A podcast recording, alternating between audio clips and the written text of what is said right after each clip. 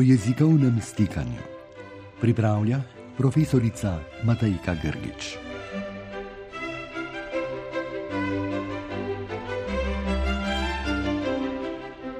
Drage poslušalke in dragi poslušalci, ponovno smo v sklopu teh naših oddaj pri jezikovnem stikanju, predvsem seveda pri italijansko-slovenskem jezikovnem stikanju, ki nam včasih povzroča nemalo preglavic in težav, včasih pa nam daje tudi veliko zadoščen. Jezikovno stikanje, torej stikanje dveh ali več jezikov, lahko sproži, kot smo že večkrat povedali, pospeši ali po drugi strani tudi zavira nekatere procese razvoja jezika in nekatere jezikovne prakse. Tako se naprimer dogaja, da prihaja na območju jezikovnega stikanja lahko do nekaterih pojavov, ki so v siceršnjem jezikovnem kontinuumu novi ali neobičajni. Skratka, jezikovno stikanje lahko pospešuje v tem primeru razvoj jezika. Hkrati pa je lahko območje jezikovnega stikanja tudi zelo konservativen prostor, ki ne sprejema določenih sprememb in modelov, ki so sicer drugoč že uveljavljeni. Danes si bomo pobliže pogledali prav nekaj takih primerov.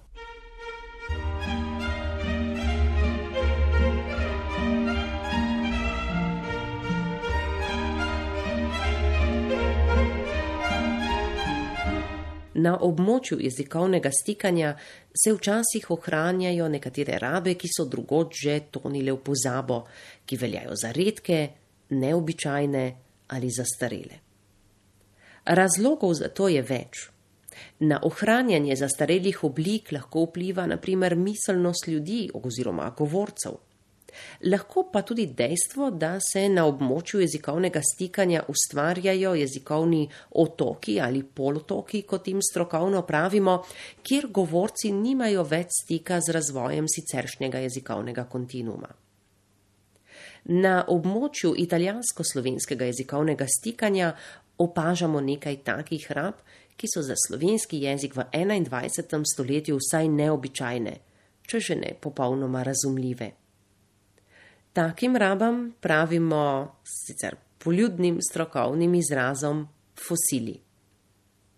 Kar nekaj takih fosiliziranih, torej zastarelih rab slovenskega jezika prihaja iz šolskega konteksta. To je še posebej presenetljivo in tudi vznemirljivo.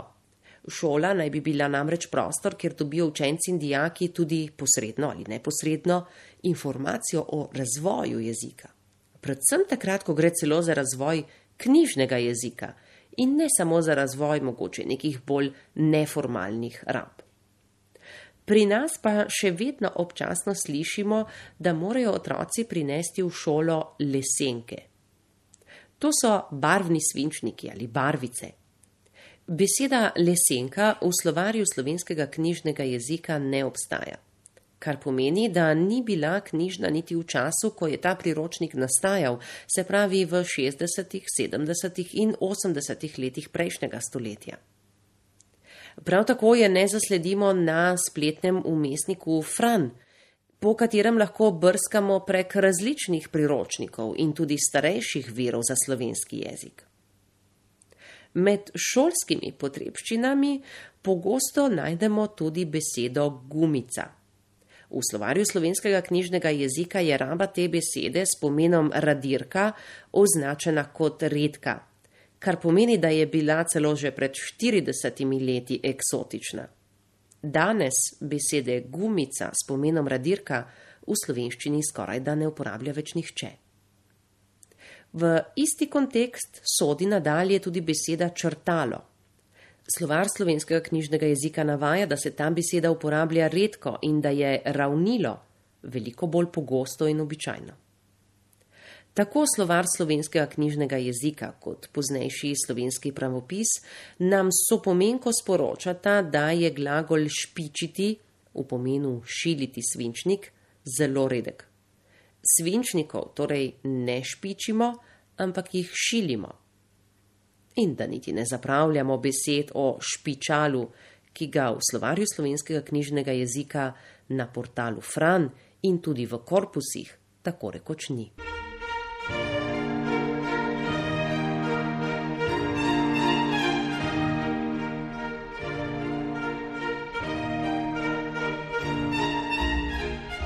Iz muzeja šolske terminologije včasih pokuka na dan vrtnarica – ali celo vrtnarica. To ni gospa, ki ureja šolski vrt, kot bi sicer lahko pričakovali, ampak naj bi bila vzgojiteljica predšolskih otrok.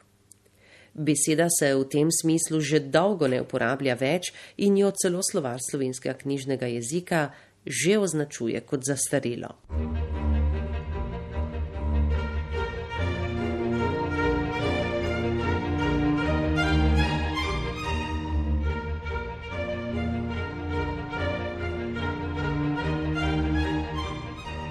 Na kadrovskem področju sta tako sluga oziroma sluginja, ki sta uveljavljena na držaškem, kot postrežnik postrežnica, ki sta bolj pogosta na goriškem, del zanimive in barvite zgodovine.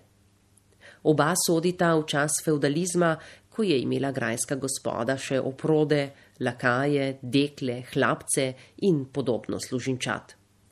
V sodobni čas in v šolski kontekst pa besedi sluga, sluginja oziroma postrežnik, postrežnica res ne sodita. Delujeta ne samo nerazumljivo v takem okolju, ampak tudi smešno.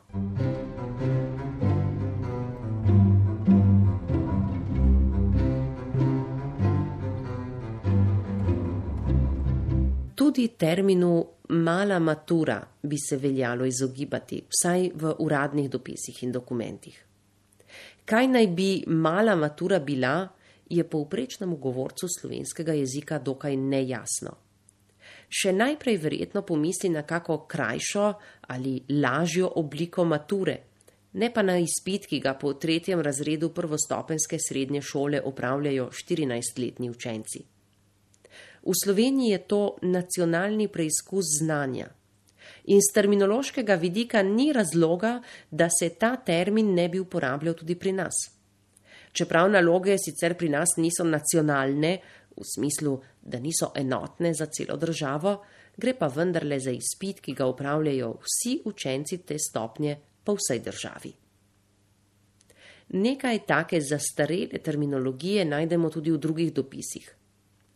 Skušnja je bila enkrat tja do druge svetovne vojne vaja, naloga, izpit, torej preizkušnja.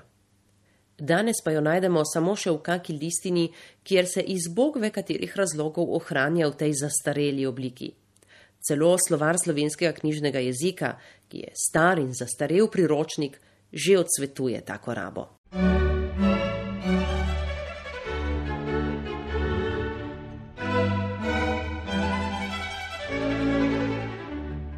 Da se zastareli termini ohranjajo predvsem na področju upravne in šolske terminologije, ni na ključje. Tudi tu gre za vpliv italijanščine, čeprav ne nujno direkten.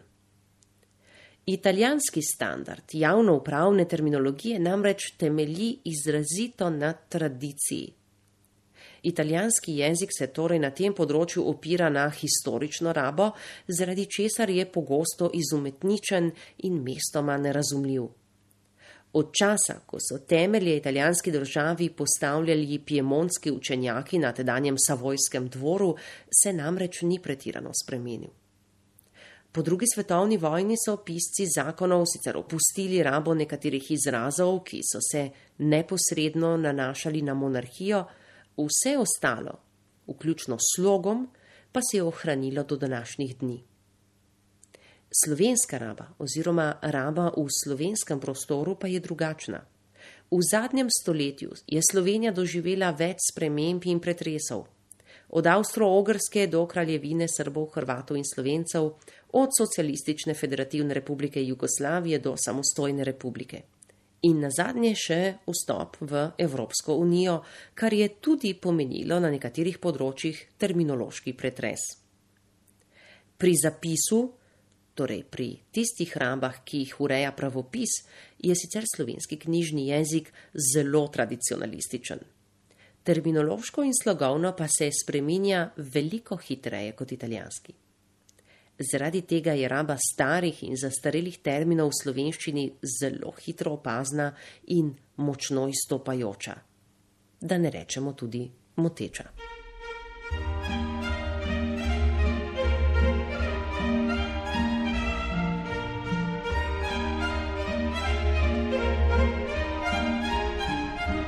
Govorci, ki ustvarjajo besedila namenjena javni upravi in v ta kontekst sodi tudi šola, bi morali torej svoj slovarček sproti posodabljati.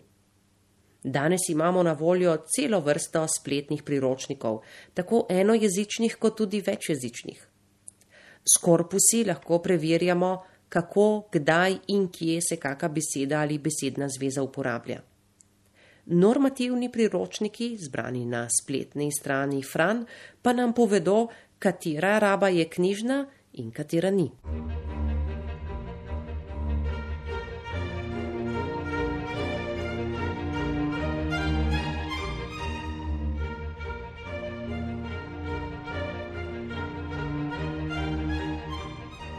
Da bi torej ustrajali pri lesenkah, črtalih, gumicah, sluginjah, postrežnicah in vrtnaricah, da o skušnjah niti ne zapravljamo besed, res ni pravega razloga. Predvsem ne zato, ker posredujemo s tem neustrezne informacije mladim govorcem, ki svoje jezikovne veščine razvijajo tudi v stiku z drugimi govorci slovenskega jezika, torej z nami vsemi. Drage poslušalke in dragi poslušalci, o drugih podobnih zagatah se bomo pogovarjali v naši naslednji oddaji. Dotlej pa nasvidenje.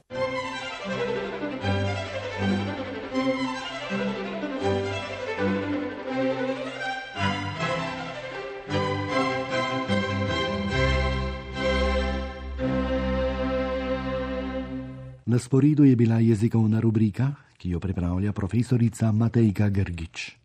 Uredništvo Loredana Gec.